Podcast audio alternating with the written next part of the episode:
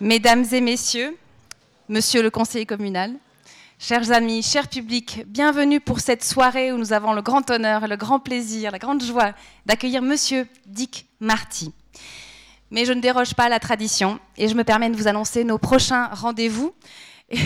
C'est une semaine un peu folle. Nous avons déjà eu une conférence mardi, une conférence ce soir et demain un événement un petit peu spécial, pas une conférence, mais une soirée qu'on a appelée leur Club 44. Pourquoi?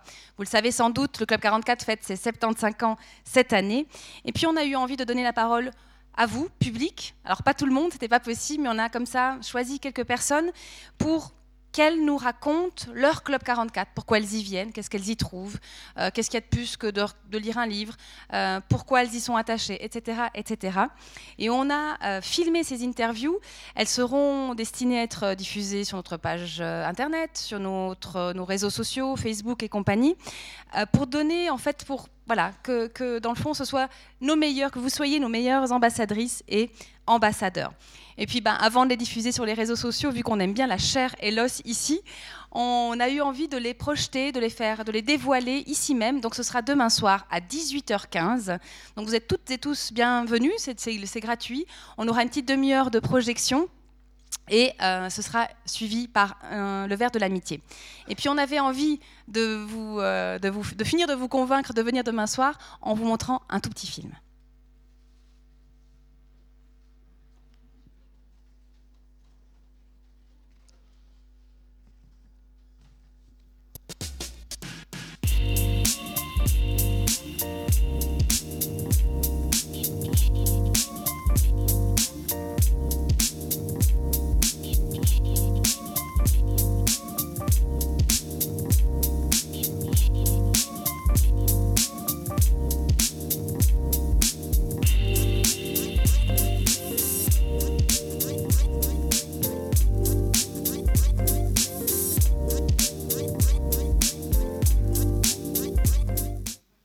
Donc voilà, demain soir, vous êtes euh, attendus pour euh, cette projection. Et vraiment pour nous l'occasion de vous remercier public de nous suivre dans notre folle programmation, notamment en cette année de 75e anniversaire.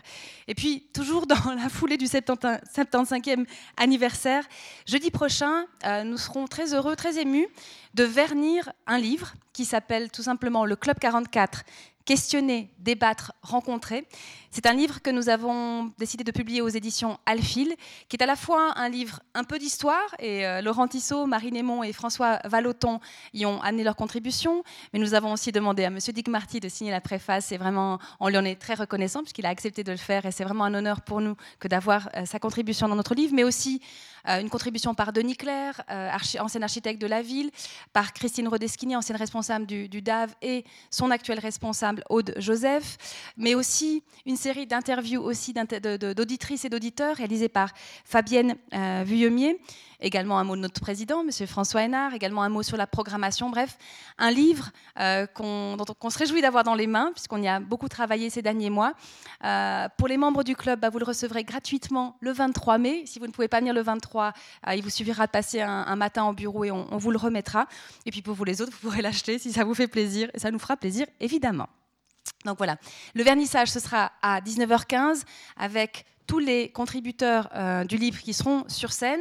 Ce sera suivi d'une verrée. Et puis ensuite, à 20h15, nous aurons, la conférence de Laurent Tissot, qu'on a aperçu tout à l'heure, professeur d'histoire honoraire de l'Université de Neuchâtel, euh, qui nous donnera une conférence qui s'intitule Le Club 44, un miracle culturel. Voilà pour la programmation du club à venir. Euh, j'aimerais adresser quelques remerciements tout d'abord à la librairie La Méridienne, euh, qui est venue avec le livre de M. Dick Marty. Évidemment, M. Dick Marty qui a fait le voyage depuis le Tessin aujourd'hui. M. Marty qui n'en est pas à sa première venue au Club 44. Et vous pourrez d'ailleurs réécouter euh, dans notre médiathèque, sur notre site internet, ses précédentes interventions. Et je, je les citerai donc, c'était en 2002 sur l'opération Manipolite aux côtés de Didier Berbera, Gerardo Colombo, Bernard Bertossa et Fulvio Pelli. Et plus récemment, le 20 juin 2013, une conférence qui portait le titre Justice est faite, une conférence extrêmement forte qui en avait laissé plus d'un et d'une sans voix. On en a gardé un souvenir très prégnant. Alors le fait que vous soyez si nombreuses et si nombreux ce soir témoigne du fait que vous connaissez bien Monsieur Marty, mais je me permettrai de rappeler quelques-uns des jalons de sa vie. Il aime, donc il est né et il vit au Tessin, mais il aime rappeler son attachement au canton de Neuchâtel puisque sa mère était neuchâteloise. Il est père et grand-père, et je le cite pas systématiquement, vous l'aurez remarqué, mais parce que c'est une dimension fondamentale pour lui. Il a été chercheur à l'Institut Max Planck euh, en droit pénal international et criminologie, puis, on connaît, hein, successivement procureur dans le canton du Tessin, conseiller d'État de 89 à 95, conseiller aux États de 95 à 2011. Il a été également député à l'Assemblée parlementaire du Conseil de l'Europe de 1998 à 2011 et il a présidé la commission, il a présidé la commission des droits de l'homme. De 2010 à 2014, il a été président du Conseil de l'Université de Neuchâtel, université où il a d'ailleurs étudié le droit. C'était entre 1965 et 1969. En 2010, il a été nommé à la tête de l'Assemblée interjurassienne, tâche qu'il mènera jusqu'en 2017. Il a été également nommé en août 2011 vice-président de l'Organisation mondiale contre la torture et il l'est d'ailleurs toujours à l'heure actuelle. En 2014, il a été choisi pour être nommé à la tête d'une commission indépendante chargée d'enquêter sur le passé de l'Union cycliste internationale, organisation soupçonnée d'avoir été impliquée dans des affaires de dopage. Il est aussi coprésident du comité d'initiative pour des multinationales responsables, dans lequel il est très engagé. Il a reçu de nombreux prix, je ne les citerai pas tous, et des distinctions, aussi bien en Suisse qu'à l'étranger. Je rappellerai simplement en 2007 le prix Europe du nouveau mouvement européen suisse, le NOMES, euh, pour son rôle dans la dénonciation des prisons secrètes de la CIA et de la défense des valeurs européennes. En 2007, il a reçu le prix des droits de l'homme de la Société internationale pour les droits de l'homme et il est docteur honoris causa de l'Université de Genève.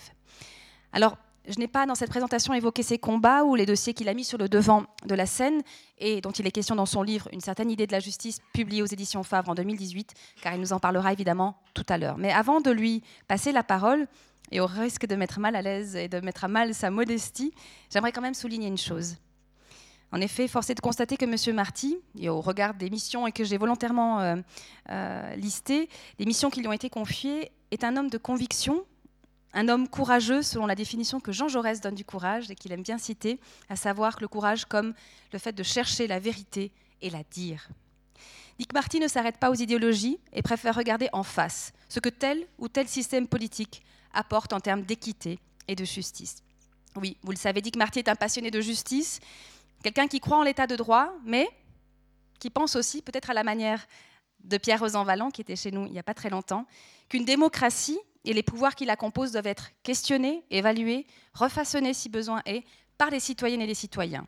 Et il a d'ailleurs été souvent critique à l'égard de la Suisse officielle. Pierre Rosanvallon l'a rappelé, la démocratie est un laboratoire où l'information de qualité est un outil essentiel. Et la conférence de M. Dick Marty y contribuera, j'en suis convaincue. Merci à toutes et à toutes, bonne soirée et j'invite M. Marty à venir sur scène.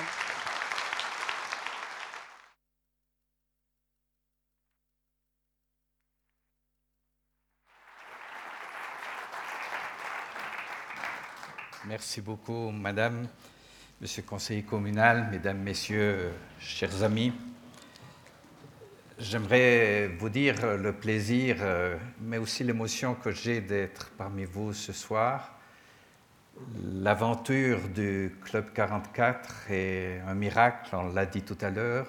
C'est une aventure euh, merveilleuse et je crois qu'il y a peu de villes qui peuvent se vanter d'avoir euh, une institution culturelle qui a assumé une telle dimension. Donc, avoir le privilège de pouvoir parler ici, c'est quelque chose pour moi de très précieux.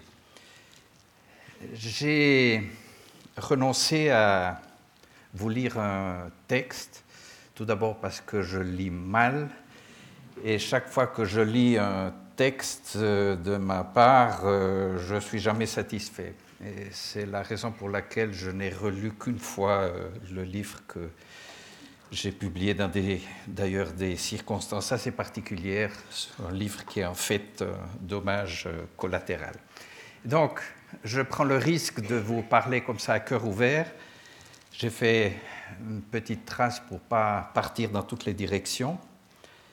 Mais voilà, euh, au fond, euh, parler de justice, c'est parler un peu de tout ce que j'ai vécu au cours de ce parcours qui est devenu maintenant très long, une certaine idée de la justice. Qu'est-ce que cela veut dire? Mais ben, Je crois que tout d'abord, euh, l'empreinte gaulienne de ce titre ne peut pas être euh, nié. Mais je crois que quand je dis une certaine idée, ça veut dire tout d'abord qu'on ne saurait limiter le discours sur la justice à la simple institution euh, de la justice, c'est-à-dire euh, les tribunaux, les lois, le, le, pouvoir de l'État. La justice, c'est pour moi quelque chose de beaucoup plus vaste c'est la justice euh, sociale, c'est la justice dans le commerce international, c'est la justice euh, qui veut l'égalité entre hommes et femmes, c'est l'accès euh, aux soins. hier après-midi, je présidais une journée d'études à l'université de Lugano consacrée à la femme et aux problèmes de santé. Et on a mis en exergue comment, euh, encore aujourd'hui, il y a une inégalité euh, frappante euh, des femmes dans beaucoup de pays du monde qui n'ont pas accès à des soins ou à des dépistages. par exemple, le cancer du col de l'utérus est un cancer qu'on peut détecter très facilement. C'est un test qui coûte 300 francs, mais pour beaucoup de pays, c'est beaucoup trop cher. Et donc, on a une mortalité épouvantable. Voilà, ça, c'est aussi des problèmes de justice et des problèmes de justice auxquels j'ai été confronté tout au long de ce parcours.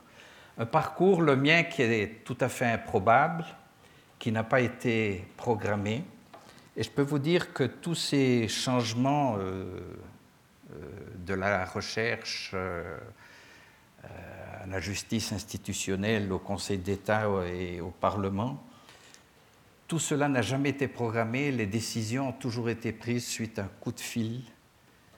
Et j'ai chaque fois dû me décider très rapidement. Donc un parcours improbable, mais finalement j'ai trouvé au cours de ce parcours un fil rouge et c'est finalement euh, tout d'abord euh, l'engagement pour la justice et l'indignation surtout face à euh, l'injustice. Alors j'ai commencé, c'est vrai, par la recherche scientifique et cela m'a donné des instruments d'analyse, m'a donné cette rigueur nécessaire et surtout l'indépendance. Le chercheur euh, doit être rigoureux et doit être indépendant et j'ai essayé d'acquérir ces principes tout au long de, ma carrière. Tout jeune procureur, je me suis tout de suite trouvé euh, confronté au problème de la drogue, qui commençait vraiment à, assumer une dimension euh, euh, sociale importante. C'était une période où la saisie de la part de la police de quelques grammes faisait la nouvelle dans les journaux. Et quand j'ai conclu ma carrière, on a terminé avec une saisie de 100 kg d'héroïne et de morphine base qui, après 30 ans, plus de 30 ans, 32 ans, euh, reste encore aujourd'hui la plus grande euh, saisie de, morphine base et d'héroïne jamais effectuée euh, en Suisse. Ça, ça a été pour moi, jeune magistrat, assez bouleversant parce que j'étais continuellement confronté à des jeunes, des jeunes de tous les milieux sociaux. Et plusieurs de ces jeunes, je les voyais très souvent parce qu'ils retombaient continuellement. C'étaient surtout des consommateurs et pour assumer leur consommation, ils revendaient une partie pour financer leurs achats. Plusieurs de ces jeunes, je me rappelle de chacun d'entre eux, sont morts. Et à un certain moment, je me suis dit que finalement, ce n'était pas la prison la solution, ce n'était pas un problème de justice pénale, c'était surtout un problème de santé et un problème de société. Et alors, euh, j'ai appelé mon collaborateur euh, dans la police qui était délégué au problème de la drogue. Et on a dit on change de méthode. Maintenant, vous tirez pas tout sur tout ce qui bouge. Ce n'est pas les petits consommateurs qui doivent nous intéresser. Vous surveillez, vous analysez et on essaye de viser un peu plus haut. Et voilà que les saisies n'étaient plus des, en grammes, mais c'était des 100 grammes, c'est devenu des kilos, et c'est devenu toujours plus important. Or, qu'est-ce qui s'est passé? Il s'est passé que on a eu de plus en plus de critiques parce que on avait visé plus haut. Alors viser plus haut, ça voulait dire faire des recherches bancaires, ça voulait dire faire des recherches dans des hôtels de luxe, ça voulait dire euh, faire des groupes de travail avec un niveau international. Et alors on nous a tout de suite accusés de dire euh, qu'on ne s'occupait pas du petit jardin local et qu'il fallait euh, nettoyer les rues et pas jouer au cowboy. Et ça, ça a été, euh, disons, le premier impact de dire comment la justice institutionnelle a des comportements euh, très différents selon euh, à qui on s'adresse. Et j'ai fait exactement la même expérience tant qu'on s'occupait des voleurs, si c'était des étrangers encore mieux. Voilà que c'était des statistiques qui étaient très appréciées. Mais dès qu'on s'attaquait à, des fraudes bancaires, à des, faux en titres faits par des personnes connues, voilà que nous avons été aussi euh, très, euh, très critiqués. Avec mon collègue Bernasconi, on a eu euh, passablement de difficultés. On était chaque fois réélu par le Grand Conseil, que chaque quatre ans, il y avait une réélection et on était toujours les derniers dans, le score, alors que ceux qui s'occupaient de la petite criminalité étaient toujours les premiers. Cela nous a enseigné que finalement, euh, aussi au niveau politique et dans une certaine opinion publique, il ne fallait pas déranger euh, certains euh, équilibres. Par exemple, les procès les plus complexes que j'ai dû affronter, c'était pas nécessairement les plus spectaculaires, mais je pense à certains euh, accidents du travail. Je me rappelle qu'il y a eu dans la construction du tunnel euh, autoroutier du Gothard, il y a eu à un certain moment un accident du travail où il y a eu quatre morts, quatre étrangers. Et j'ai ouvert une procédure mis en accusation euh, l'entrepreneur, euh, le directeur des travaux, un ingénieur, etc. Et ça aussi fait pas mal de polémiques. Ils ont finalement, après une longue bataille judiciaire, été condamnés. Ce qui est important, ce n'était pas la quantité de la peine, c'était d'établir un principe.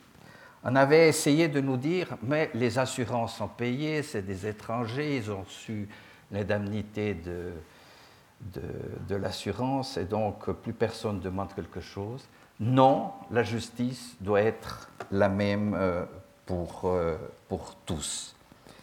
Et là, je me suis rendu compte qu'on peut exercer euh, la fonction de procureur d'une façon très différente on peut répondre aux sollicitations et se limiter à cela, c'est-à-dire traiter les plaintes qui rentrent et traiter les rapports de police qui sont chaque jour déposés sur votre table. Mais il y a aussi d'autres cas, et je peux vous dire que tous les grands procès que j'ai eus sont tous des procès qui sont partis par l'initiative même du Conseil, du ministère, euh, euh, public. Cela simplement pour vous dire que administrer la justice, la loi est assez claire, la façon d'interpréter cette loi peut euh, vraiment euh, changer. La saisie des 100 kilos, on a innové parce qu'on s'est rendu compte que finalement, avec le fait de s'en prendre seulement aux petits trafiquants en ne faisait que renforcer la position des grands trafiquants. Pourquoi? Parce que plus la répression est dure envers les petits trafiquants, plus le prix de vente dans la rue augmente. Et plus le prix augmente, plus le trafiquant, le grand trafiquant, fait des affaires. Et le système est tellement pervers que le grand trafic a intérêt à ce que le vendeur de rue soit changé le plus rapidement possible. Donc, le grand trafiquant a intérêt que le petit trafiquant soit régulièrement arrêté. Cela entretient le marché.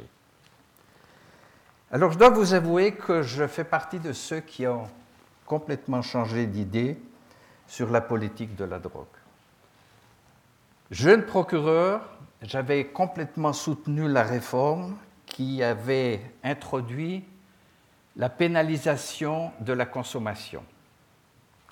Or, en droit pénal, le fait de se faire mal à soi-même est euh, en soi euh, contre nature et une aberration. Le droit pénal punit une action qui lèse un bien juridique autrui.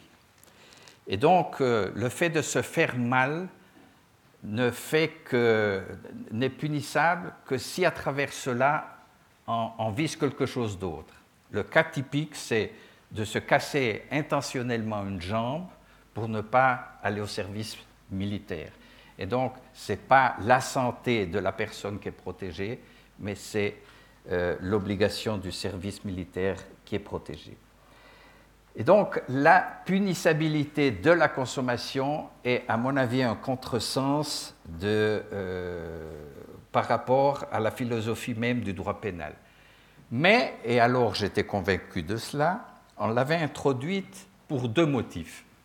Un, pour protéger la santé des jeunes. On se disait que si le jeune savait qu'il commettait une infraction pénale, il euh, aurait une euh, grande hésitation à commettre ce pas. La deuxième motivation, c'est que si on peut criminaliser le consommateur, il sera plus facile de l'interroger et de le mettre sous pression pour remonter la filière. Ces deux motivations se sont révélées complètement fausses et c'est euh, en réalité, ça s'est révélé contre-productif. Pourquoi? Parce que le jeune ne pense jamais qu'il sera pris. Et il y a même chez l'adolescent une euh, certaine fascination de violer un interdit. Mais surtout, dès lors que le jeune avait essayé la drogue et qu'il commençait à avoir des problèmes de dépendance et qu'il se rendait compte qu'il avait des problèmes, voilà qu'il n'avait plus le courage de se confier à quelqu'un parce que se confier signifiait avouer une infraction pénale et donc s'exposer à des euh, poursuites.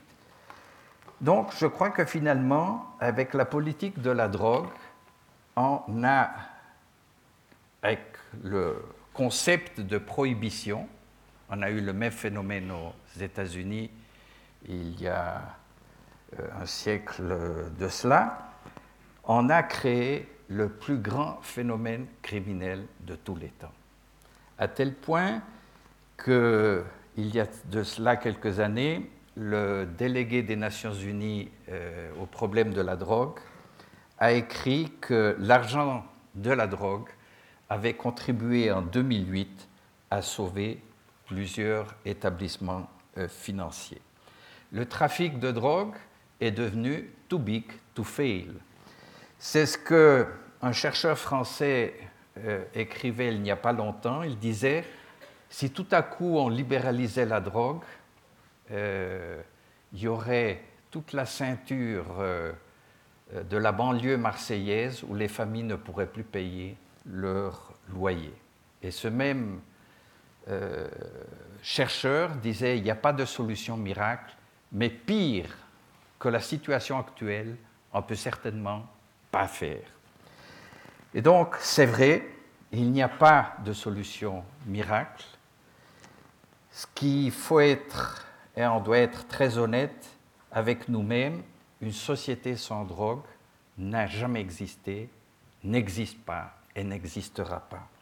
Ce qu'il faut apprendre, c'est vivre avec ces substances euh, psychotropes qui créent une dépendance. Et donc, c'est avant tout un problème de santé.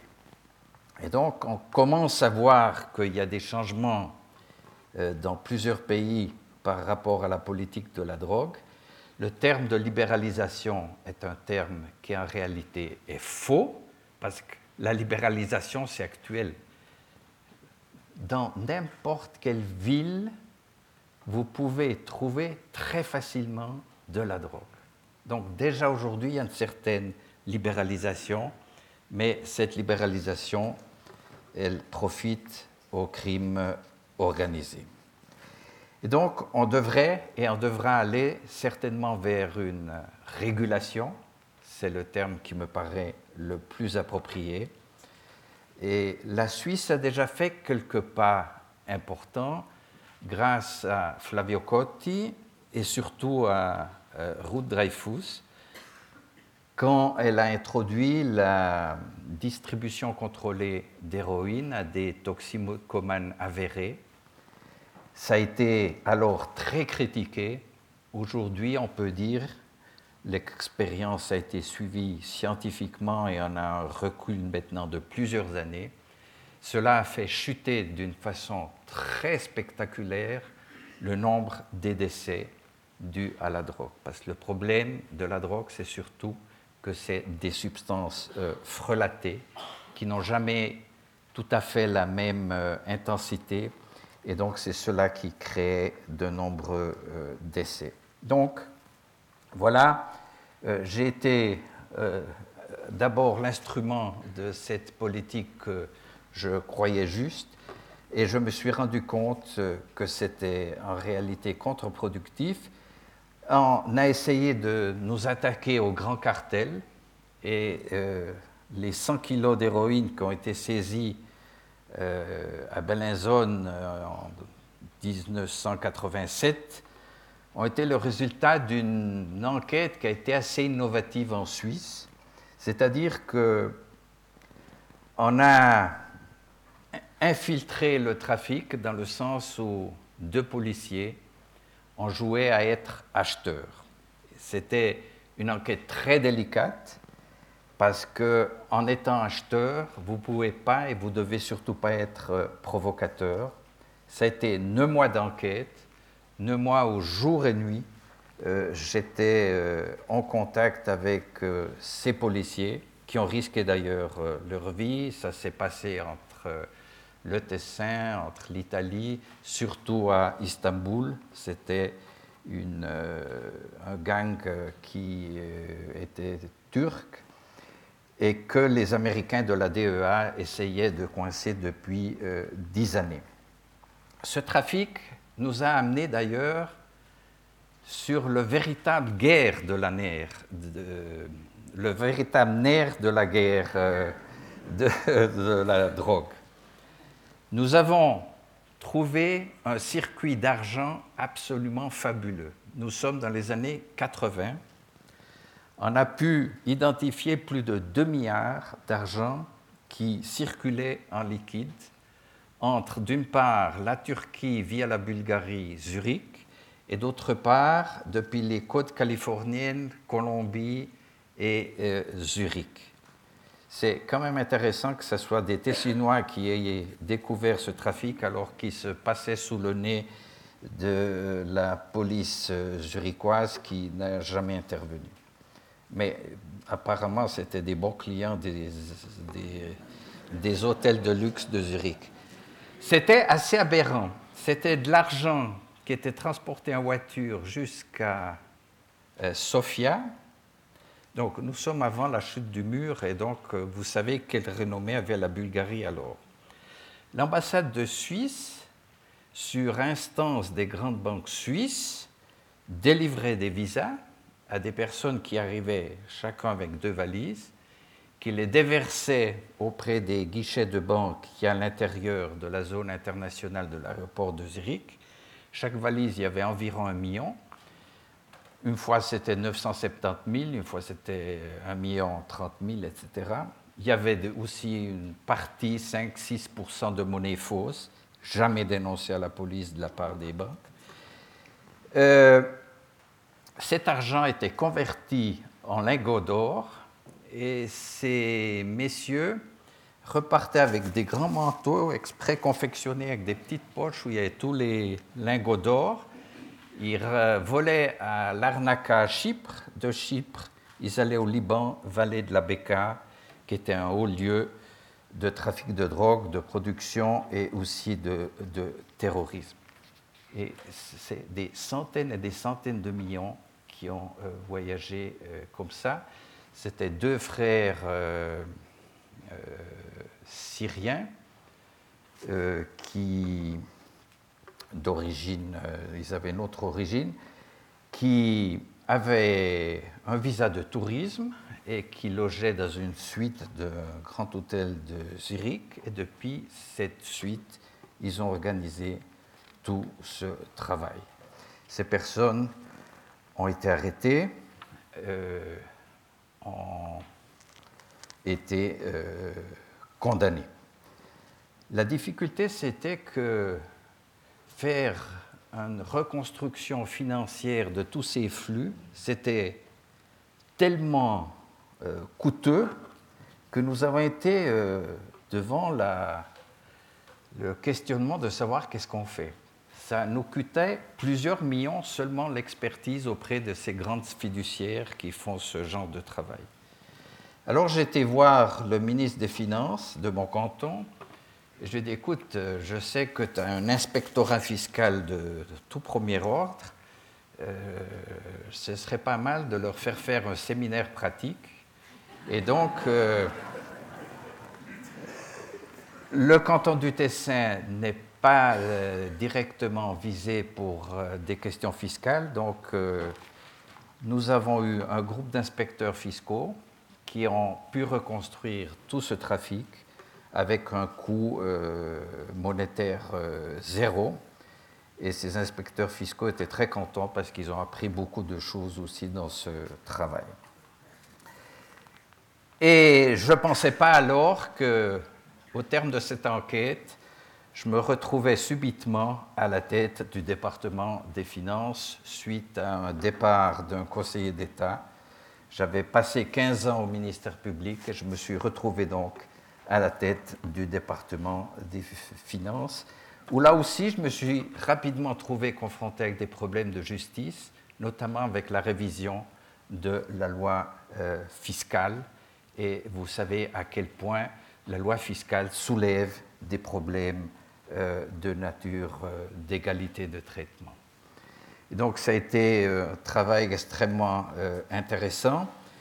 Diriger le département m'a passionné, la cuisine politique, les équilibrismes qu'il fallait faire pour obtenir un consensus l'étaient un peu moins. Je me suis retrouvé ensuite au Parlement Là aussi, ce n'était pas tellement prévu, mais je me suis trouvé, là aussi, je me suis trouvé avec euh, l'unification du code de procédure pénale. Et c'est intéressant parce que mon premier mémoire à l'université avait été sur euh, le problème de la procédure pénale en Suisse, qui alors on avait 28 codes de procédure pénale en Suisse, 26 cantonaux, plus un code pour les affaires fédérales, plus un code pénal militaire.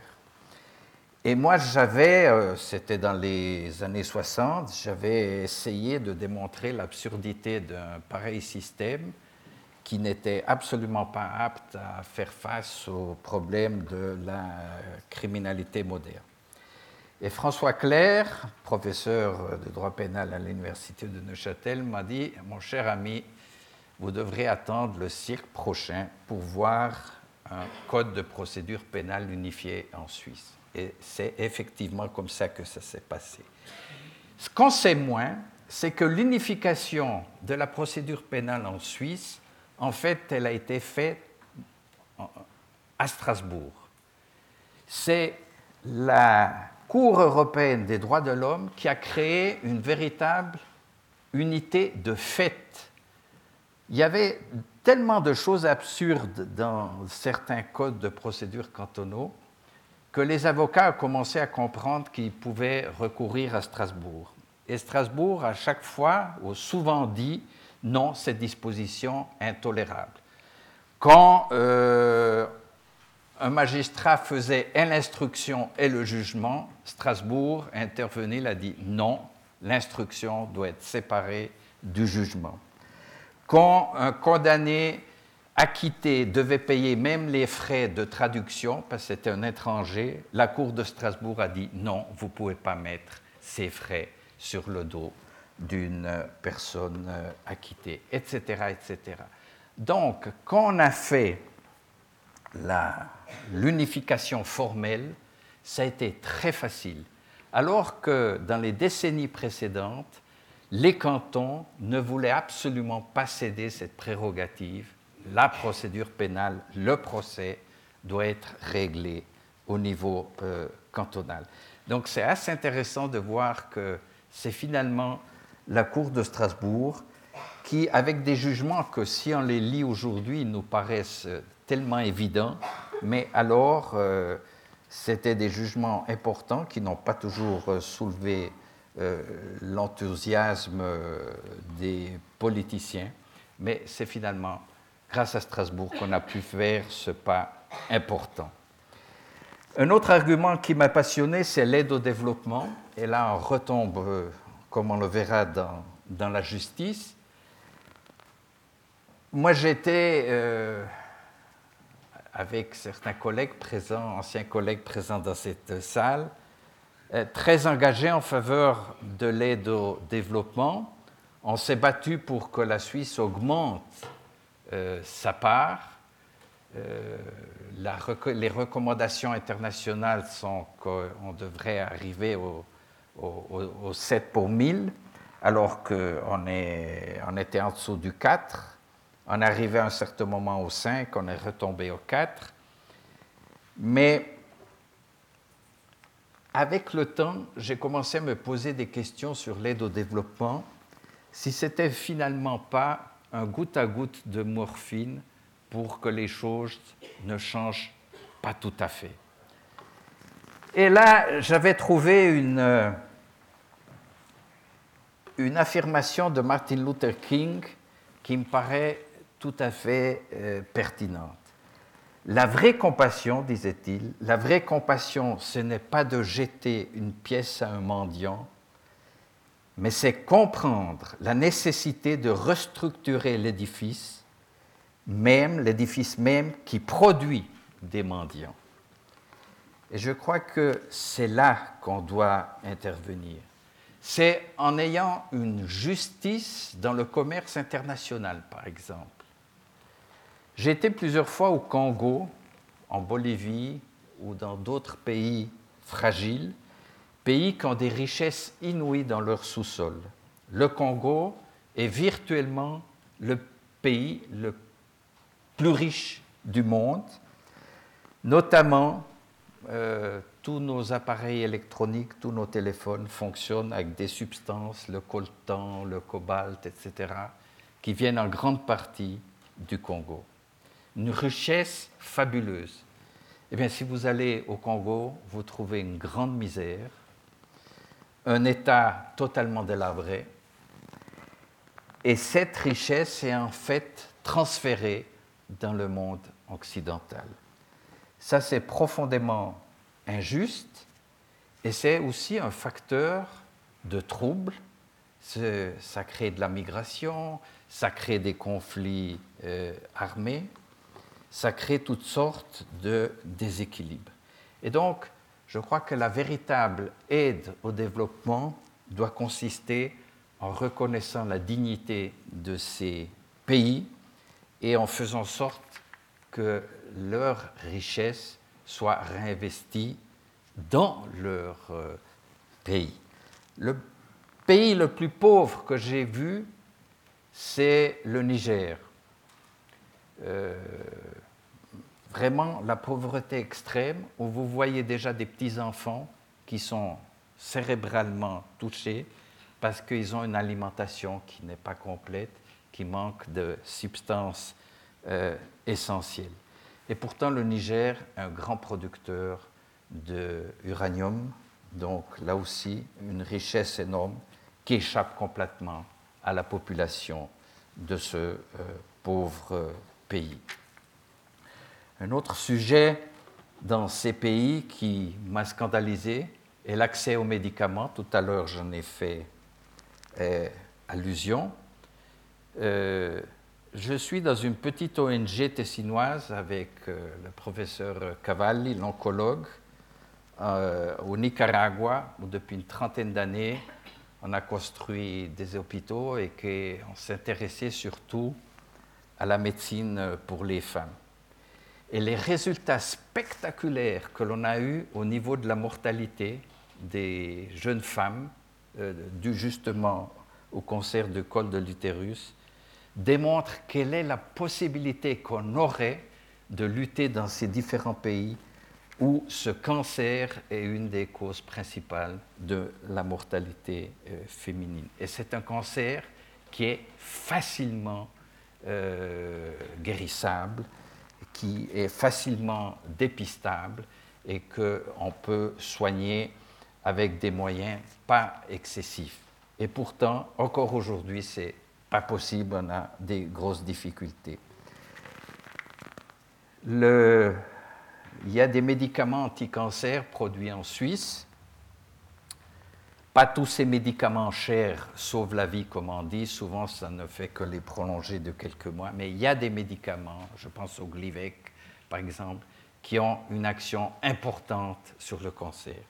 Ils sont tellement chers que la grande quantité de la population mondiale n'y a pas accès. Et lorsque l'Inde et la Colombie, pour prendre deux exemples, ont produit un générique de ce médicament, protégé par un brevet, le gouvernement suisse a appuyé notre industrie pharmaceutique pour agir en, justice contre ces pays. Moi, ça m'a scandalisé. Parce que quelle humanité sommes-nous si on prive des gens d'un médicament qui peut sauver des vies? S'il y a un médicament qui sauve des vies, on doit faire tout le possible pour que ces médicaments soient à la disposition de tout le monde. Et donc, là aussi, on a euh, euh, un gap entre euh, la loi, qui formellement donne raison à l'industrie pharmaceutique, et à la justice, la justice en tant qu'équité, en tant qu'égalité de traitement devant la vie. Et voilà, on a parlé des multinationales, on a cité mon engagement pour les multinationales, parce qu'en fait, si dans ces pays on avait les colonisateurs avant, aujourd'hui, dans bien de ces pays, euh, le relais était pris par des grandes sociétés internationales, des sociétés qui ont un siège, beaucoup ont un siège en Suisse, mais qui en fait sont des sociétés qui n'ont pas de patrie. Vous savez très bien que bien des dirigeants de ces sociétés internationales et mondiales qui ont leur siège en Suisse ne savent même pas parler une des langues nationales de notre, de notre pays. Qu'est-ce qu'on demande avec notre initiative? Nous demandons simplement qu'elle soit redevable, qu'elle réponde des violations des droits de l'homme et des désastres environnementaux qu'elles peuvent causer. Et on ne veut pas envoyer la police, on ne veut pas envoyer les procureurs, c'est une action en euh, responsabilité civile, comme euh, déjà connu d'ailleurs en euh, droit suisse. Alors on nous dit, mais ils n'ont qu'à s'adresser à la justice du pays où, il y a eu le dommage. Mais au Congo, la justice ne fonctionne pas. Et lorsque la justice existe formellement, cette justice ne se prononcera jamais contre une multinationale, elle le sera empêchée par le gouvernement en place. Donc on demande simplement que les victimes puissent éventuellement ouvrir une action en responsabilité civile. Le principe de répondre de ses propres actions, je crois que c'est un principe fondamental. Or, chaque juriste vous dira qu'une action en responsabilité civile, c'est quelque chose de pas du tout facile, car vous devez prouver, un, le dommage, donc c'est à vous de prouver le dommage, vous devez prouver qu'il y a eu une faute, une négligence de la part de la société euh, sur place, et troisièmement, vous devez prouver qu'entre cette négligence et le dommage, il y a un lien de causalité. Ce n'est pas du tout facile et c'est à la victime qui agit en justice qui doit avancer tous les frais de procédure. Donc, il n'y aura pas une avalanche d'actions, mais le fait même qu'on consacre ce principe de responsabilité, je crois que servira grandement à responsabiliser un peu plus ces entreprises. Le problème de ces entreprises, c'est que le management est soumis à des pressions formidables de la part des actionnaires. Et souvent, les actionnaires qui ont la voix au chapitre dans ces grandes sociétés, ce sont des fonds de placement spéculatifs. Et donc, le management est mis sous pression. Il faut euh, pouvoir verser chaque année la plus des, des, redevances, des intérêts euh, sur actions les plus importantes euh, possibles. En France, il y a déjà une loi qui, a été adoptée, qui est entrée en vigueur. Ce genre de responsabilité a été euh, sanctionné par euh, les Nations Unies. Les Nations Unies invitent les États membres à prévoir ce principe de responsabilité. Le Conseil de l'Europe en a fait de même. Donc ce que nous demandons, c'est finalement un principe absolument euh, élémentaire. Je passe euh, à une autre expérience qui naturellement m'a beaucoup touché, c'est celle de la lutte au terrorisme. J'ai vécu ma première expérience face au terrorisme lorsqu'il y a eu les années de plomb en Italie. Années 70, contrairement au terrorisme islamique, le terrorisme en des années de plomb a mis en sérieux danger les institutions de l'État. Les attentats du 11 septembre ont été terribles, tragiques, mais jamais les institutions américaines n'ont été mises en danger. Tandis qu'en Italie, on, l'a peut-être oublié, mais il y a eu des dizaines et des dizaines de magistrats assassinés, il y a eu des policiers évidemment, il y a eu des journalistes, des grands responsables de l'économie nationale, et on a séquestré, assassiné l'homme politique le plus important de la péninsule alors, Aldo, Aldo Moro. Et lorsque Aldo Moro a été séquestré, on est au mois d'avril 1978, il y a des intellectuels qui ont écrit un article en disant, mais finalement, dans ces cas, il faudrait prévoir de réintroduire la torture. Parce que la torture, dans certains cas, ça peut sauver la vie. C'est toujours le même argument. Moi, je me rappellerai toujours de ce moment, parce que c'était un moment d'une puissance extraordinaire. Qui c'est qui est allé devant la télévision, devant les caméras, pour répondre à cette, euh, à cette suggestion? C'est le chef de l'antiterrorisme, le général Carlo Alberto Dalla Chiesa, en grand uniforme euh, militaire. Il était général des carabiniers et il avait été investi de la coordination de toute la lutte antiterroriste. D'ailleurs, sur des documents saisis aux Brigades Rouges, on voyait que c'était le, le numéro un dans la liste des personnes à liquider. Et Carlo Alberto Dalla Chiesa a dit devant les caméras la mort tragique, la mort de Aldo Moro, c'est une tragédie pour l'Italie, mais l'Italie survivra à cette tragédie. Mais si l'Italie réintroduit la torture, l'Italie ne survivra pas. Dans ces moments où l'Italie était bouleversée, je vous rappelle qu'il y a des bombes qui ont été lancées dans des places à Milan, à la gare de Bologne, sur le train Italicus. Il y a eu euh, partout les cosidette stragi, pas toujours euh, de la part des terroristes, mais aussi de certains mouvements d'extrême droite.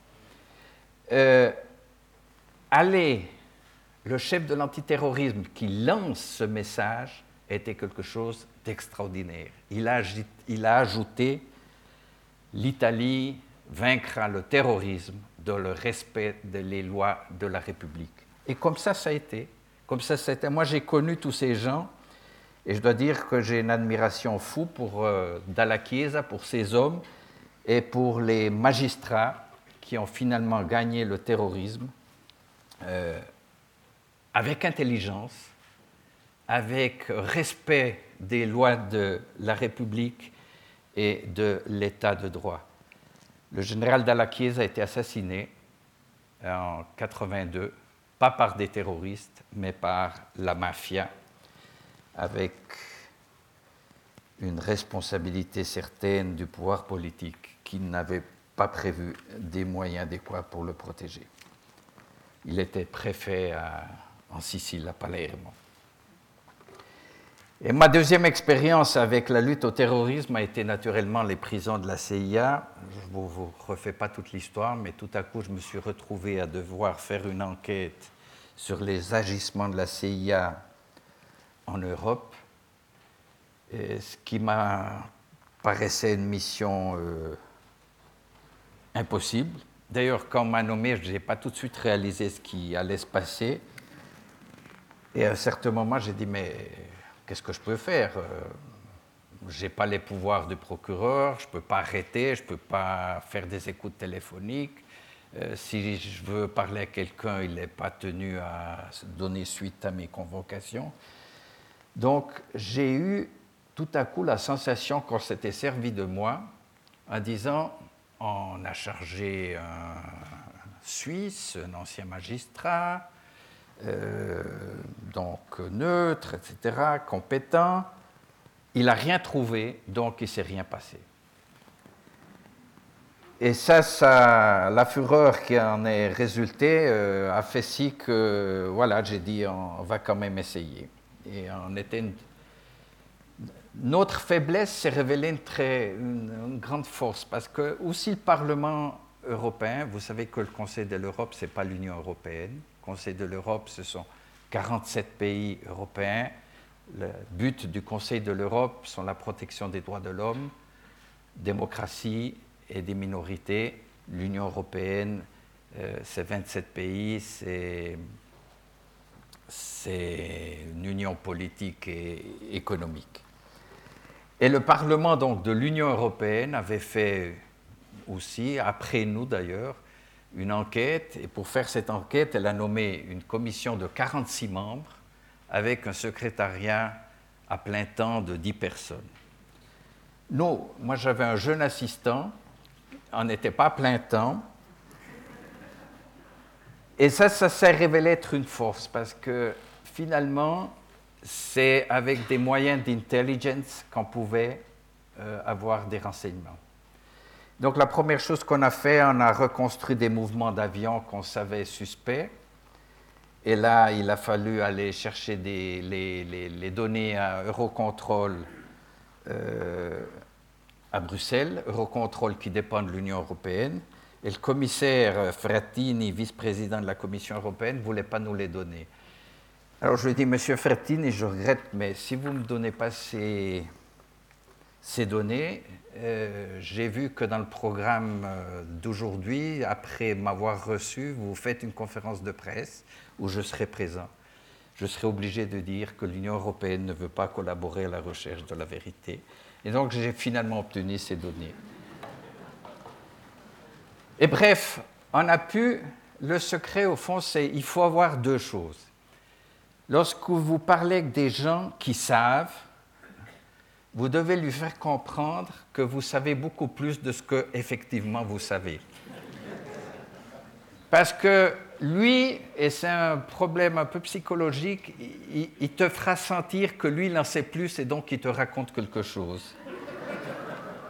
Et la deuxième chose, évidemment, c'est la plus importante, c'est qu'il ait confiance. Parce qu'évidemment, il y a des gens qui ont parlé, qui risquaient euh, la haute trahison pour ce qu'il pouvait euh, nous dire. Et j'ai eu euh, une bonne intuition, c'est quand il y a eu cette conférence de presse avec Frattini, je m'étais au préalable fait autoriser par la commission du Conseil de l'Europe de dire que j'étais autorisé à assurer la plus grande confidentialité aux personnes qui me donnaient des informations. Et donc, comme on était une minuscule unité, il était facile pour nous de faire valoir qu'on était des gens de confiance, alors que ces gens n'ont pas parlé à une commission faite de 46 députés. Et ce qu'on a découvert, pour moi, ça a été un choc, et je vous avoue qu'il y a quelque chose en moi qui s'est cassé. Moi, j'ai toujours été un homme des institutions, vous l'avez entendu, procureur, conseiller d'État, conseiller aux États. Et là, je découvre, c'est pas ce que les États-Unis ont fait, c'est la complicité de l'Europe qui m'a scandalisé. Les États-Unis ont fait un raisonnement qui était le suivant pour battre le terrorisme, la justice ne fonctionne pas, donc pas de police, pas de procureur, pas de justice, on est en guerre. Oui, mais on leur a dit, euh, si vous êtes en guerre, en guerre, on ne peut pas faire n'importe quoi. Il y a des règles dans la guerre. C'est les fameuses conventions de Genève. Conventions de Genève qui, par exemple, dans le cas présent, c'est important, disent que les prisonniers de guerre doivent être, les noms et les lieux de détention doivent être communiqués au Comité international de la Croix-Rouge et que ces prisonniers doivent pouvoir être visités en tout temps, librement, par les délégués. L'administration américaine répond Ah non, ce n'est pas une guerre classique, c'est une guerre asymétrique. Et donc nous, on crée des nouvelles guerres. Et cette nouvelle guerre, nouvelles règles ont consisté à kidnapper des gens partout dans le monde sur la base de simples soupçons. Ces gens ont été conduits à Guantanamo, euh, en Irak, euh, en Afghanistan et dans des prisons secrètes en Europe. Et c'est le, Washington Post qui, le premier, dit Nous avons des informations selon lesquelles la CIA gère des prisons secrètes en Europe. Et c'est ça qui a déclenché l'enquête du Conseil de l'Europe, parce que le fait d'avoir des prisons secrètes est contre la Convention européenne des droits de l'homme. Le Conseil de l'Europe a une institution particulière qui est le comité anti-torture. Ce comité anti-torture a le droit et la faculté de visiter tous les lieux où des personnes sont privées de liberté. Et donc, chaque pays membre, les 47 pays membres du Conseil de l'Europe, doivent notifier au, euh, Conseil de l'Europe, à ce comité, tous les endroits où des gens sont privés de la liberté. donc la prison secrète est par définition euh, interdite. Mais la CIA n'a pas seulement fait ça. L'administration américaine est arrivée au point, mesdames et messieurs, de faire un code comment torture les gens sans laisser de traces. Priver les gens de sommeil pendant dix jours, les soumettre à des températures extrêmes, soit chaud, euh, soit froid, soit froid en alternance, des bruits à des fréquences qui agissent sur le système nerveux, les simulation de noyade, vous tenez la tête de, des personnes une minute sous l'eau, etc., etc. Et donc on arrivé à cette perversion de codifier, et ce qui est encore plus grave, et ce qui démontre, à mon avis, une certaine dégradation de, de l'éthique d'une société, c'est que la Société des psychologues américains a collaboré à l'élaboration de ce code. Et ça, c'est vraiment euh, plus que navrant. Mais ce qui m'a choqué le plus, c'est la collaboration des États-Unis. Parce que les États-Unis, après les attentats du 11 septembre, ont invoqué l'article 5 du traité de l'Atlantique Nord, l'OTAN. Et cet article 5 dit que lorsqu'un pays est agressé militairement, ce pays a le droit de demander l'assistance des autres pays membres. Alors, on pourrait discuter si c'était une agression militaire, mais le choc était tel que personne n'a discuté. On a approuvé le principe. Et donc, les États-Unis ont conclu des accords bilatéraux avec toute une série de pays, non seulement de l'OTAN, mais des candidats de l'OTAN et des pays euh, qui appartiennent au partenariat pour la paix de l'OTAN. Et ces accords secrets qu'on a découverts prévoient, un, que toutes les actions antiterroristes sont dirigées par la CIA, que les agents de la CIA jouissent de l'immunité totale et absolue dans tous les pays, donc ils peuvent assassiner quelqu'un, ils ne doivent pas répondre aux tribunaux locaux, que l'opération est soumise au plus haut degré de secret prévu par les codes de l'OTAN, et que les services secrets des pays, si requis, collaboreront en général euh, à travers les services secrets militaires.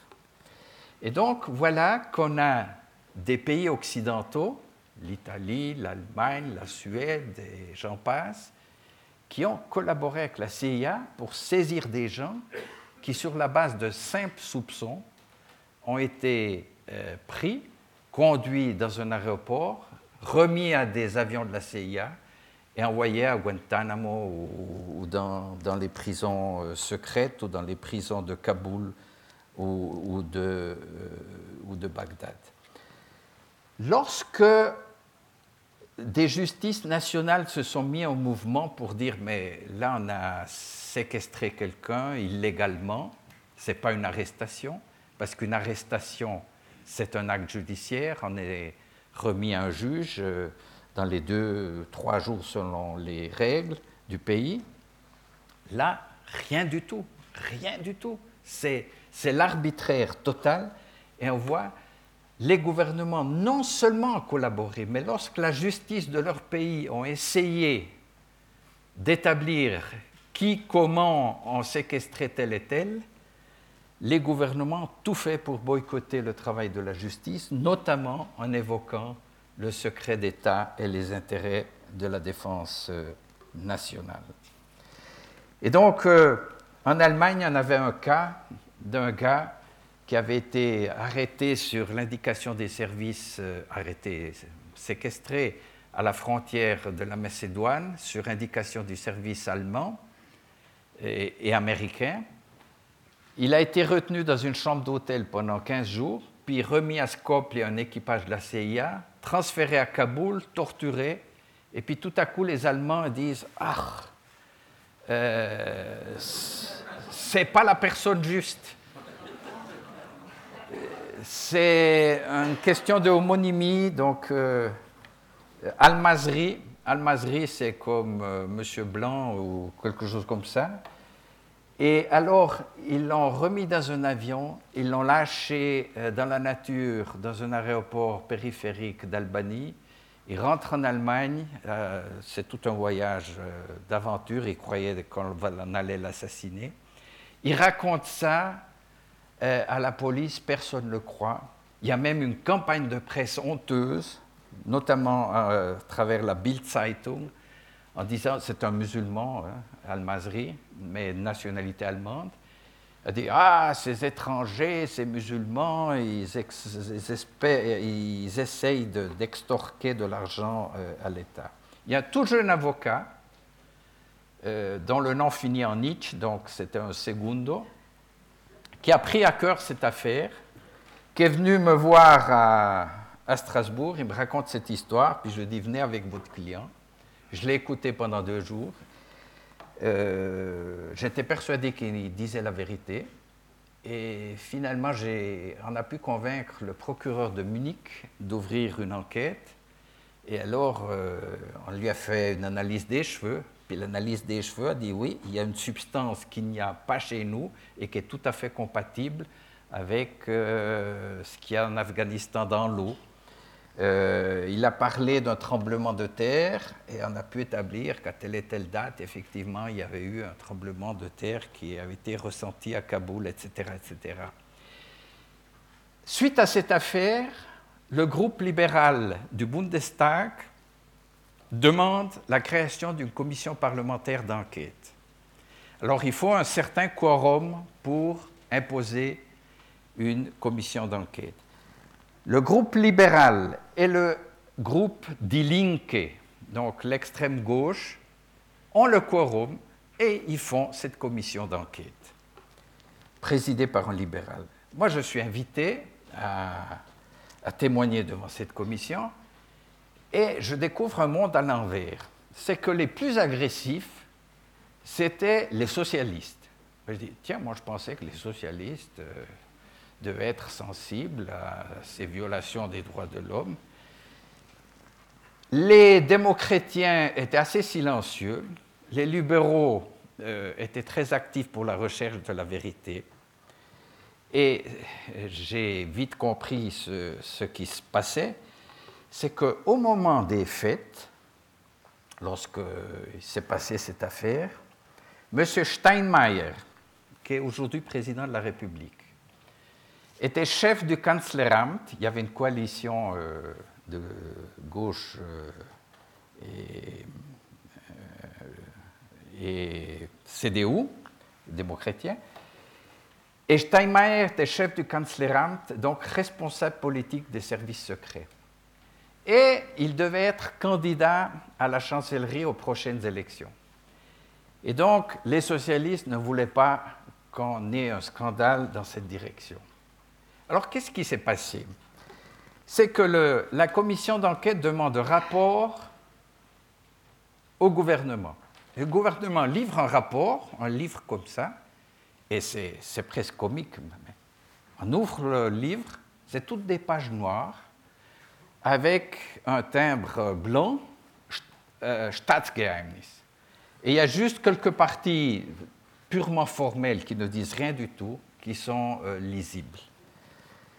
Le groupe libéral, ça c'est possible dans le système de droit allemand, fait un recours à la Cour constitutionnelle allemande pour dire le gouvernement viole la loi fondamentale qui prévoit que euh, l'information complète au Parlement.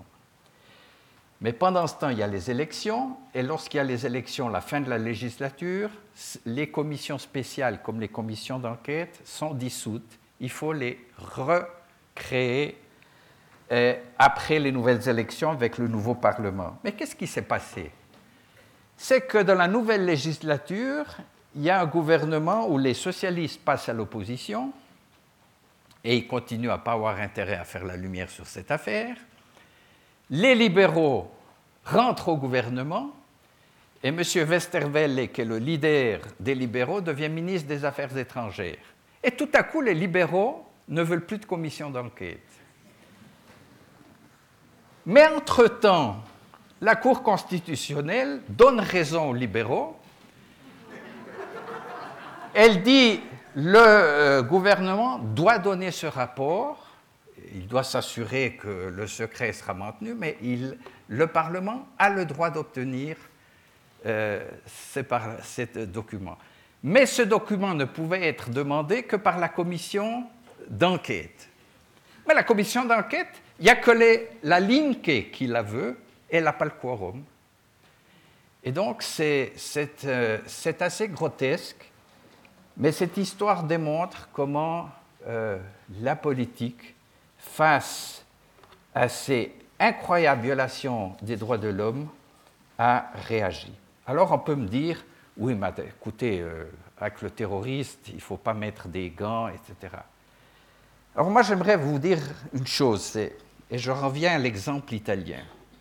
Si nous sommes une démocratie, si nous sommes un État de droit, nous ne le sommes pas seulement pour les dimanches de beau temps. Nous devons faire voir que notre système, comme l'Italie, peut aussi résoudre ces crises avec des moyens conformes aux lois de l'État. Et en fait, qu'est-ce qui se passe? On a donné aux terroristes, à ces criminels, on a donné une première victoire en renonçant à nos valeurs essentielles. Non seulement on leur a donné une victoire, on leur donne une légitimité qui est la légitimité de combattre un État qui ne sait même pas respecter ses euh, propres lois. D'ailleurs, il faudrait parler toute une soirée de, l'histoire du terrorisme actuel. la lutte au terrorisme peut avoir lieu seulement si on considère au moins deux aspects fondamentaux. Un, c'est celui de la prévention, de la sécurité, du, travail d'intelligence, des, des services de renseignement. Ça, c'est nécessaire et il faut avoir les meilleures personnes dans ce domaine. Et donc, on a fait dans ce domaine déjà des progrès énormes. Mais il y a un autre aspect qui a été négligé, c'est celui de comprendre ce qui se passe. Attention, comprendre ne veut pas dire justifier. Mais si on ne comprend pas, on ne peut pas bien combattre. On, fait de la symptomatologie, on combat les symptômes, mais on ne comprend pas d'où ça vient. Alors, euh, si on se penche un peu sur euh, les racines de ces phénomènes, on voit que la chose est très, très compliquée. Par exemple, je fais seulement un petit exemple. Le 9, euh, le 11 septembre, 9-11, qu'est-ce qui a motivé? Il faut remonter au 20 août 1998. Ce jour-là, la marine américaine lance des missiles Tomahawk, c'est plusieurs millions de dollars euh, chaque projectile, sur l'Afghanistan, soi-disant pour tuer Bin Laden. En réalité, c'est une fois encore des civils qui payent. Et ces civils morts ne font qu'alimenter la haine et des nouveaux terroristes. Mais il y a un autre objectif, c'est au Soudan, une fabrique à Al-Shifa, le service de renseignement de l'armée américaine dit cette fabrique produit du gaz euh, serein, donc du gaz interdit par les conventions internationales. Et quand on parle de gaz serein, ça crée tout de suite euh, de l'émotion. Et... En réalité, c'était une fabrique de médicaments et surtout d'antimalariens. La conséquence, et la conséquence est décrite par un rapport du consul d'Allemagne au Soudan. D'ailleurs, le gouvernement soudanais a tout de suite invité des experts américains à venir sur place de faire toutes les analyses pour voir s'ils trouvent des traces de gaz. Si on fabriquait du gaz, c'est sûr et certain qu'on devait trouver des traces.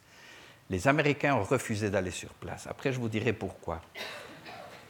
Mais l'ambassadeur d'Allemagne dit c'est une tragédie parce que cette fabrique refournissait une grande partie, une grande région d'Afrique de médicaments antimalariens. Et ceux qui connaissent bien l'Afrique savent que la malaria est assez bénigne si on intervient tout de suite. Normalement, dans les deux jours, on doit prendre les médicaments. Mais si on ne prend pas les médicaments, les enfants en dessous de 5 ans et les personnes, euh, les femmes enceintes et les personnes âgées sont en risque de vie. L'ambassadeur dit il y a plusieurs milliers de morts, on parle de 10 000 morts. Si on regarde bien ce qu'écrit Al-Qaïda, ces communiqués de ces jours, ils disent la marine américaine a attaqué d'une façon, euh, comment on dit, Villac, lâche. Ils n'ont pas le courage de nous affronter sur le terrain. Ils nous ont bombardés à des milliers de kilomètres de distance. Nous, on va les attaquer chez eux. Et c'est là qu'on annonce, en réalité, le 11 septembre. Mais il y a quelque chose de pire, mesdames et messieurs. J'ai eu la curiosité d'aller voir ce qui se passait aux États-Unis le 20 août 1998. On est en pleine procédure d'impeachment d'un certain euh, Bill Clinton, l'affaire Monica Lewinsky. Et ce jour-là, le Congrès américain interrogeait Mme Lewinsky. Et le jour après, voilà que le code de popularité de M. Clinton remonte grâce au fait qu'on ait éliminé de la surface de la, de la Terre une production de gaz euh, serein. La presse occidentale a pratiquement ignoré cette affaire. Mais il y a quand même des exceptions, et il y en a une qui me paraît absolument insoupçonnable. C'est des Economist, qui est vraiment un journal de l'establishment euh, plutôt de droite, qui dit avec ses imbécilités, on a produit 10 000 fanatiques terroristes en plus. Et ça, c'est la grande euh, vérité. Je devrais encore vous parler des, organes au Kosovo. Ça a été cette affaire très émotionnelle, très, très émotionnelle. Encore aujourd'hui, à toutes les soirées que je vais, il y a quelqu'un qui intervient de la communauté albanophone aux, Serbes, etc. Parce qu'en réalité, on nous a présenté toutes ces guerres balkaniques comme s'il y avait d'un côté les tout gentils et de l'autre côté les tout méchants. C'est jamais comme ça. C'est jamais comme ça. Il y a des gentils et des méchants dans les deux camps. Et s'il faut faire la justice, il faut regarder les méchants indépendamment de quel côté euh, ils sont. Et d'ailleurs, si on se donnait de la peine de lire mon rapport, on verrait que c'est un rapport qui critique euh, les deux parties et qui essaye de remettre un peu les pendules à l'heure. Mais cette affaire euh, a été peut-être celle qui, a suscité le plus de, d'émotions et, d'hostilité et qui a aussi euh, coûté pas mal à, mes proches. Deux mots sur une mission qui m'a très ému, c'est la Tchétchénie. J'ai été en mission pour le Conseil de l'Europe pour établir un rapport sur la situation des droits de l'homme en Tchétchénie. Et, ça a été euh, quelque chose de, très très fort parce qu'il y avait une violence euh, inouïe dans, cette région du, Caucase. Mais j'ai trouvé des personnes absolument fabuleuses. Donc on était accompagné par euh, un très vaste dispositif de sécurité. Les Russes ne voulaient manifestement pas qu'il se passe quelque chose avec le rapporteur du Conseil de l'Europe. On est passé au Daghestan, peu après, il y a des bombes qui avaient sauté sur la, route, mais le soir, quand tout le monde était censé d'aller au lit, avec euh, mon interprète euh, que j'avais pris exprès avec moi, un jeune étudiant à Strasbourg de Biélorussie, on avait combiné de se rencontrer avec une ONG euh, tchétchène, russe, Memorial, et on a eu des soirées avec des euh, victimes, avec les parents des jeunes qui avaient été assassinés.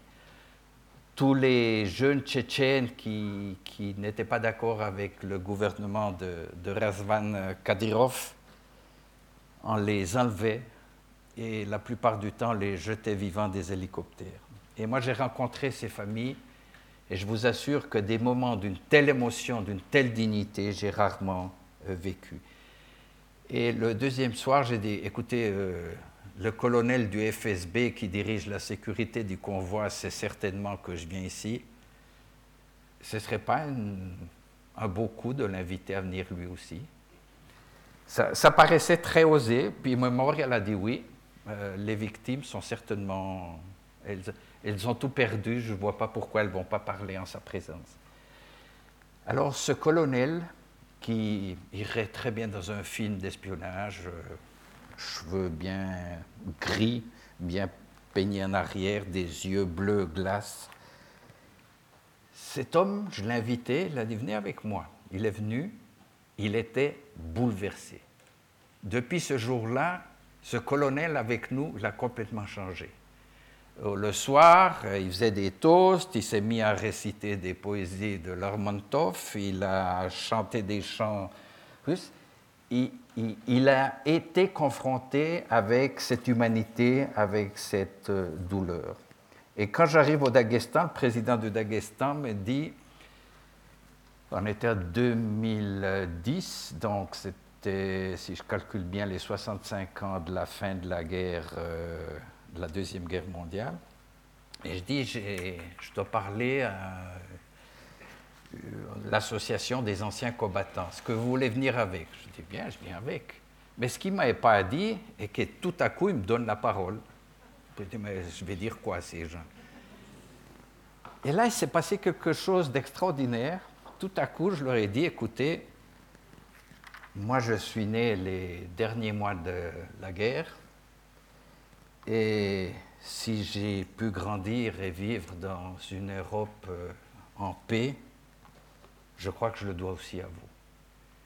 Nous, on dit toujours que c'est les Américains. Oui, les Américains ont aidé, mais je sais que vous, vous avez payé un prix incroyable. 25 millions de morts. Et sans le front de l'Est, je ne sais pas ce qui se serait passé au front de l'Ouest. Et donc je lui ai dit, je vous dis merci. Et moi j'ai vu des hommes qui avaient 80, plus de 80 ans, en uniforme, plein de médailles, qui ont euh, pleuré de l'émotion. Alors, je vais quand même euh, conclure, parce que je pourrais parler encore très longtemps. Est-ce que tout cela doit nous induire au pessimisme? Non, mais je crois qu'on doit rester en état d'alerte parce que ce qui se passe aujourd'hui en Europe, non seulement avec cette affaire de la CIA, c'est un des symptômes. Euh, je trouve que c'est assez inquiétant. Et moi, ça me rappelle un peu ce qui se passait lorsque Mussolini a pris le pouvoir dans les années 20. Et si on voit la façon dont Mussolini ou Hitler ont pris le pouvoir, on voit qu'il y a une lourde responsabilité des partis du centre, une complicité des partis d'extrême droite et une gauche, euh, comme toujours, euh, litigieuse et pas unie. Dans la gauche, ça a l'air d'être une maladie euh, de type génétique inguérissable. Mais je crois que cette hostilité qui est envers les migrants, ces lois qui deviennent toujours un peu plus restrictives des libertés individuelles, doit euh, nous interpeller. Mais à propos de la justice, en fait, nous savons ce qui est juste. Nous le savons très bien. Imaginez que déjà en 1679 est, codifié le principe de l'habeas corpus. Qu'est-ce que c'est corpus? C'est que chaque personne arrêtée doit être mise face à un juge et le juge doit se prononcer. Donc, une personne du pouvoir judiciaire doit se prononcer sur les motifs valables ou pas justifiant son arrestation et la possibilité de recourir. 1679. Qu'est-ce qu'a fait l'administration Bush? Elle a purement et simplement aboli l'habeas corpus. Non seulement, mais je ne sais pas si vous avez remarqué, mais tous ces détenus n'ont jamais été conduits sur euh, territoire américain. On les a tenus toujours en dehors. Guantanamo, c'est une base américaine qui a été arrachée en son temps à un gouvernement cubain qui était à la botte des États-Unis. Mais lorsqu'on parle de Cuba et qu'on parle d'un régime euh, liberticide, bon, moi j'étais à Cuba, euh, la réalité est un peu plus nuancée. Mais le vrai scandale des droits de l'homme à Cuba, ce n'était pas Fidel Castro, c'est Guantanamo. Et on est resté en dehors des États-Unis parce qu'on ne voulait pas qu'un juge puisse euh, éventuellement intervenir. Mais quand je dis que nous savons ce qui est juste, il y a, la déclaration euh, d'indépendance des États-Unis. Euh, on est en 1776, sauf erreur. Et qu'est-ce que dit cette magnifique déclaration? Elle dit que le Créateur a créé euh, des hommes et des femmes égaux dans leurs droits, qui jouissent de la liberté et de la recherche du bonheur. Euh, on pourrait citer aussi la déclaration de 1789, celle de 1948. Tous ces grands principes étaient déjà codifiés. On les connaît et pourtant on a vu encore récemment euh, que ces principes sont bafoués. Sur la déclaration d'indépendance, qui est magnifique, j'aimerais vous signaler ce qui s'est passé en 1857. Un arrêt Scott de la Cour suprême, qui a donc sous ses yeux la Constitution américaine et la Déclaration d'indépendance. Et dans cet arrêt Scott, la Cour suprême des États-Unis dit que les Noirs étant descendants d'esclaves n'ont pas le droit d'agir en justice, ce pas des, citoyens. Mais ce n'est pas fini. Dans ces mêmes arrêts, on dit le pouvoir central n'a aucune légitimité à abolir dans les États l'esclavagisme, parce que cela serait une atteinte au droit à la propriété. 1857, la Suisse avait déjà sa constitution de 1800, très belle constitution de 1848. Cet arrêt Scott est considéré comme l'arrêt le, plus honteux des États-Unis. Si on fait un siècle plus tard, on est en 1855, et là je commence à me rappeler de ces affaires, euh, la couturière Rose Parks qui, dans la ville de Montgomery, dans l'Alabama, s'asseye après une journée de travail euh, dans la place parce que c'était la seule place assise possible, réservée aux Blancs, elle se fait arrêter. Ce qui me plaît dans cette affaire, c'est la réaction des Noirs. Après, on pourrait faire un parallèle avec les Gilets jaunes, qui, dans le fond, ont des très bonnes raisons, mais les méthodes. Qu'est-ce qu'ont fait les Noirs? Ils n'ont pas tout cassé.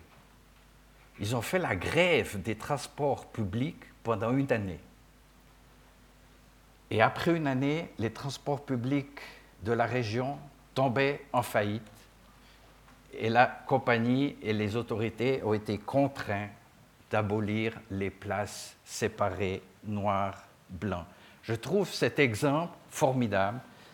C'est encore une fois Martin Luther King qui a euh, dirigé, cette, euh, inspiré cette, euh, cette, opération. Mais je trouve que ça, c'est fort parce que ça démontre comment on peut faire valoir ses propres droits sans nécessairement tout casser. La couverture de mon livre, j'ai mis un tableau de, de Norman. tout à coup, ça me reviendra un peintre américain euh, qui... Euh, euh, Rockwell, oui, bien sûr, il y a un musée au Texas de lui. Et cette petite fille, c'est une petite fille qui existe, elle s'appelle Ruby Bridge, qui en 1960, on faisait, la Cour suprême avait dit les enfants noirs ont la faculté d'aller dans des écoles réservées jusqu'à l'euro blanc mais on faisait passer des tests aux enfants euh, pour aller dans ces écoles blanches, ce qui était très douteux de point de vue légal. Ces tests étaient très difficiles, c'était pour faire que les Noirs ne viennent pas dans ces écoles. Mais Ruby Bridge, elle passe le test avec cinq autres camarades, mais c'est la seule qui tient jusqu'au bout. Et le président Eisenhower envoie quatre marshals, donc des gardes nationaux, pour accompagner la fillette l'école.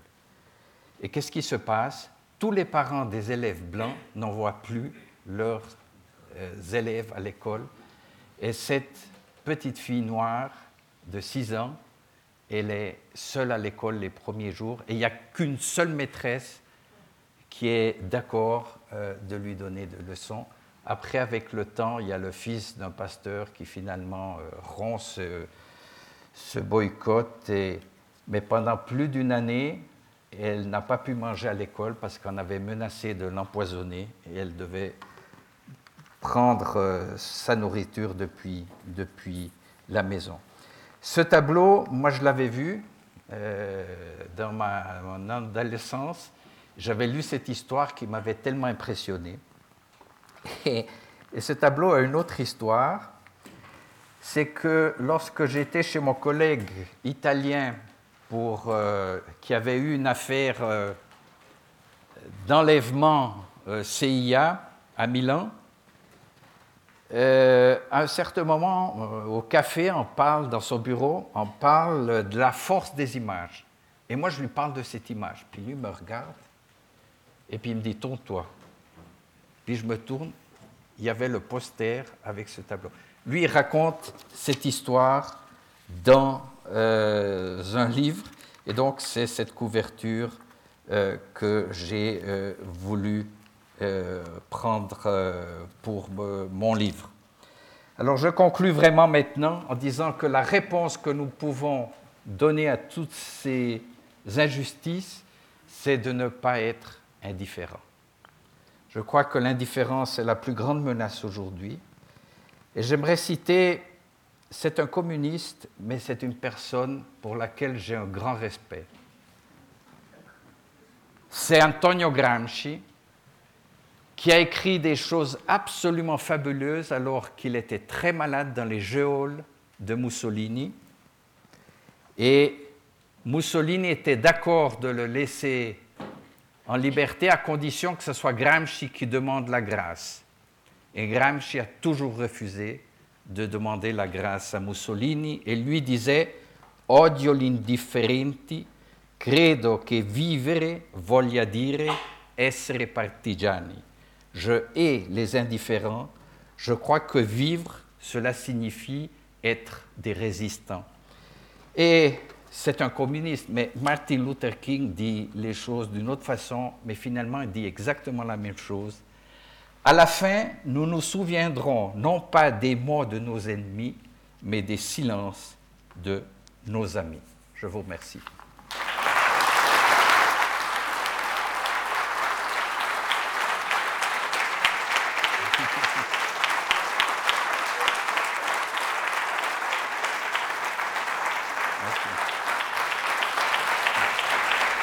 C'est vous qui dirigez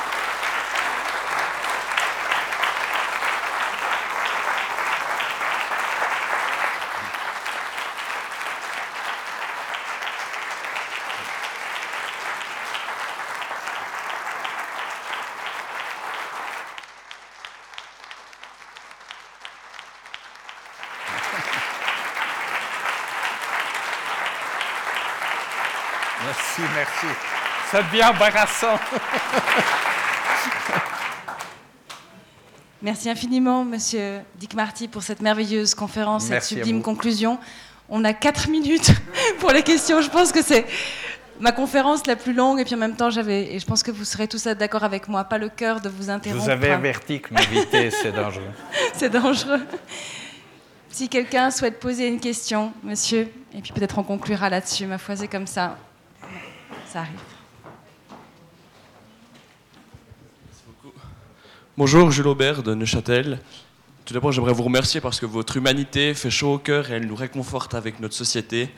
Et puis, j'aimerais vous poser une question, euh, vous qui êtes spécialiste de droit pénal international. Euh, que pensez-vous de la lutte contre l'impunité et des difficultés que le Conseil de sécurité de l'ONU à, mettre en place une vraie justice avec la Cour pénale euh, internationale et toutes les difficultés qu'il y a avec les droits de veto des pays comme la Russie, les États-Unis, la Chine, et toutes ces, difficultés avec la Syrie aujourd'hui, mais aussi avec d'autres pays dans lesquels il, se passe euh, énormément de choses contre les droits humains. Oui, alors ça c'est vaste question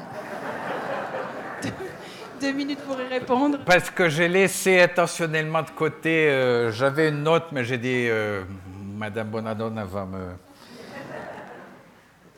Vous savez, la justice internationale, on dit Nuremberg magnifique. Oui, oui, Nuremberg a été un grand progrès, mais c'était une justice très imparfaite. Un, c'était une justice militaire, c'était une justice constituée seulement de juges militaires dépuissantes des puissances qui avaient gagné la guerre. Et donc c'est la justice des vainqueurs qui n'est jamais une bonne justice, la justice des vainqueurs. D'ailleurs, il y a eu un massacre de l'armée russe en Pologne, le fameux massacre de Katima, n'a jamais été jugé par Nuremberg. Il y a eu le bombardement des alliés des villes allemandes, cibles civiles, euh, violation des, règles élémentaires de la guerre, cible purement civile, ça n'a pas été jugé. Mais bon, euh, on a eu toutes ces années des, des cours qui ont été faits après les événements, constitués ad hoc. C'est jamais une bonne justice. Alors la Cour pénale internationale, traité de Rome de 1998, a été la première fois l'espoir d'avoir une Cour pénale qui juge seulement les, crimes très graves, génocide, crimes de guerre, crimes contre euh, l'humanité, puis ensuite euh, l'agression.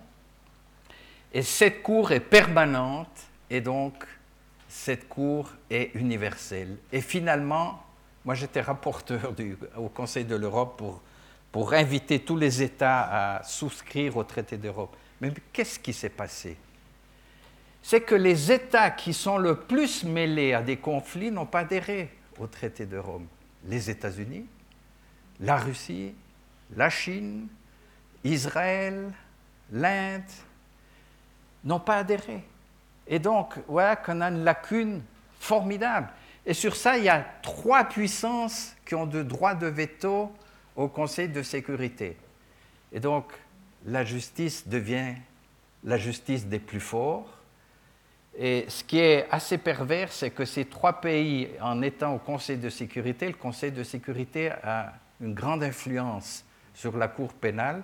Donc, ils ne sont pas membres, mais ils influent sur la Cour pénale. Et cette Cour pénale, jusqu'à présent, a jugé seulement des affaires africaines. Écoutez, en Afrique, il se passe des horreurs, mais pas seulement en Afrique. Et donc, euh, l'ordre international est un ordre qui a encore très peu à, voir avec, euh, une véritable justice c'est la loi du plus fort. Et c'est clair que les Nations Unies, avec ce système de veto, est un système absolument euh, pervers. Mais c'est les plus forts et difficilement pourra euh, changer ces règles.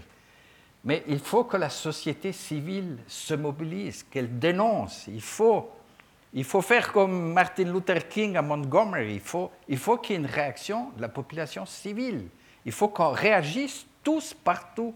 C'est seulement comme ça qu'on pourra faire bouger le front euh, des politiques, euh, des politiciens qui, qui, nous gouvernent. Je ne peux pas vous répondre euh, autre chose.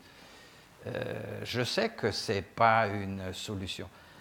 À part ça, vous savez, l'impunité, l'impunité, c'est la plus grande des injustices, ça c'est clair. Mais je crois que pour faire justice, il y a notamment après des conflits, surtout de, guerre civile, c'est peut-être pas toujours les tribunaux la meilleure solution.